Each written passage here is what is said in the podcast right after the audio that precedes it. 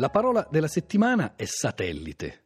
Satellite's gone up to the skies, il satellite è andato su verso il cielo, cantava nel 1972 Lou Reed, conferma del fatto che la parola è ormai da tempo un internazionalismo. In latino, satelles satellitis indicava le guardie di un sovrano. Il primo ad avere i suoi satellites, almeno stando alle notizie che sono giunte fino a noi, fu Tarquinio il Superbo, e di qui l'ipotesi, in realtà mai provata fino in fondo, di un'origine etrusca della parola.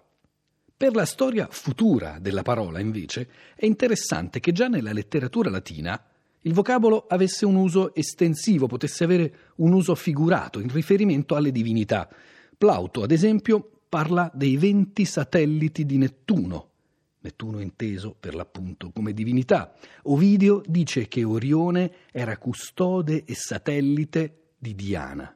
Poi a satellite è toccata più o meno la stessa sorte di un'altra parola dal significato peraltro simile, come pretoriano, vale a dire che nel tempo il suo significato da neutro che era, referenziale, come si dice in linguistica, è diventato a poco a poco negativo, addirittura spregiativo. Infatti, dalla fine del 400, satellite si trova usato soprattutto con il significato di sbirro di sgherro.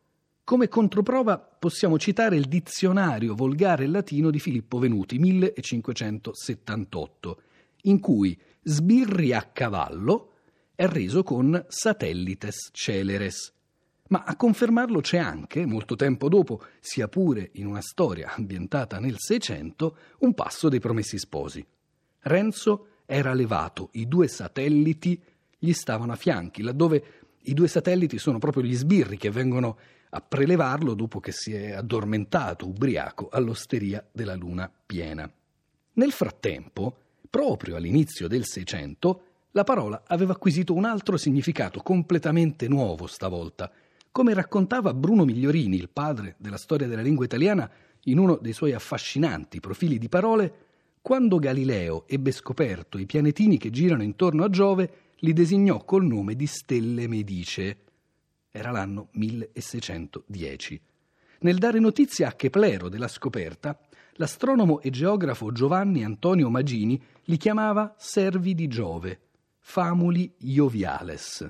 E a sua volta Keplero, sempre lui, in una lettera di quel medesimo anno 1610 e poi nella sua narrazio della scoperta galileiana, cominciò a chiamarli satelliti. Eccoli lì, i satelliti intesi in senso astronomico. Il vocabolario della Crusca, nelle sue prime quattro edizioni, dunque fino a quella settecentesca, sembrò però non accorgersi di questo nuovo significato Notava infatti Vincenzo Monti nella sua proposta di alcune correzioni aggiunte al vocabolario della Crusca, pubblicata a partire dal 1818, che la Crusca non fa parola di satellite, pianeta secondario che gira intorno al suo principale.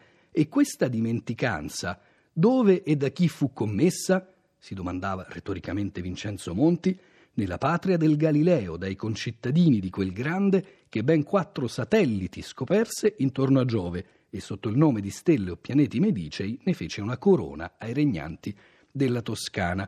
Qualche anno dopo, Virginio Soncini, in una appendice al testo di Monti pubblicata nel 1821, ribadiva Fu notato con grande fracasso che la voce satellite in questo senso non poteva conoscersi dalla Crusca, non essendo ancora in uso, e che Galileo chiamò le lune di Giove stelle o pianeti medicei.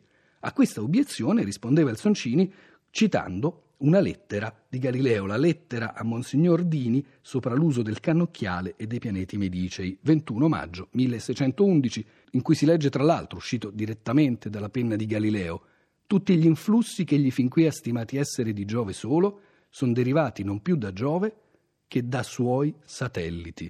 E poco oltre, distinguere più particolarmente i loro effetti non saprei io, se prima qualcuno non gli rimovesse i suoi satelliti dal fianco. Dunque fu proprio Galileo, accettando quasi subito la proposta di Keplero, a mettere in circolazione, quantomeno nella lingua italiana, la definizione di satelliti.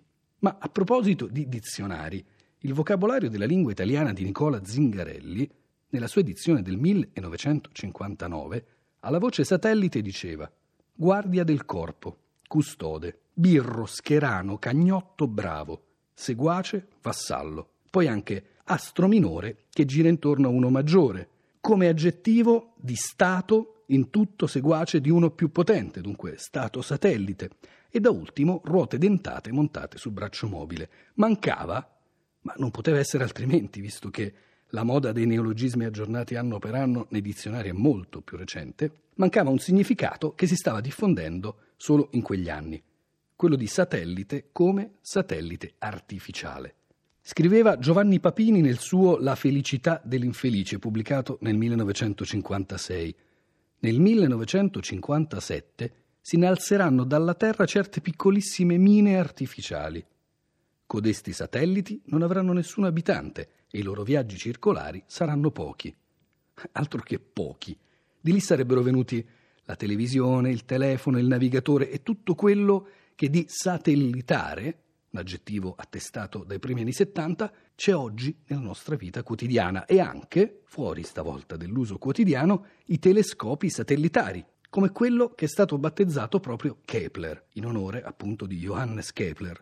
Il nome era poi latinizzato in Keplero. Lanciato nel marzo 2009, pare che Kepler da qualche mese a questa parte sia un po' mal ridotto e appunto fuori uso. Nel frattempo però ha scoperto ben 130 mondi che orbitano attorno a stelle remote e ha intravisto 2700 potenziali pianeti. Satellites gone way up to Mars.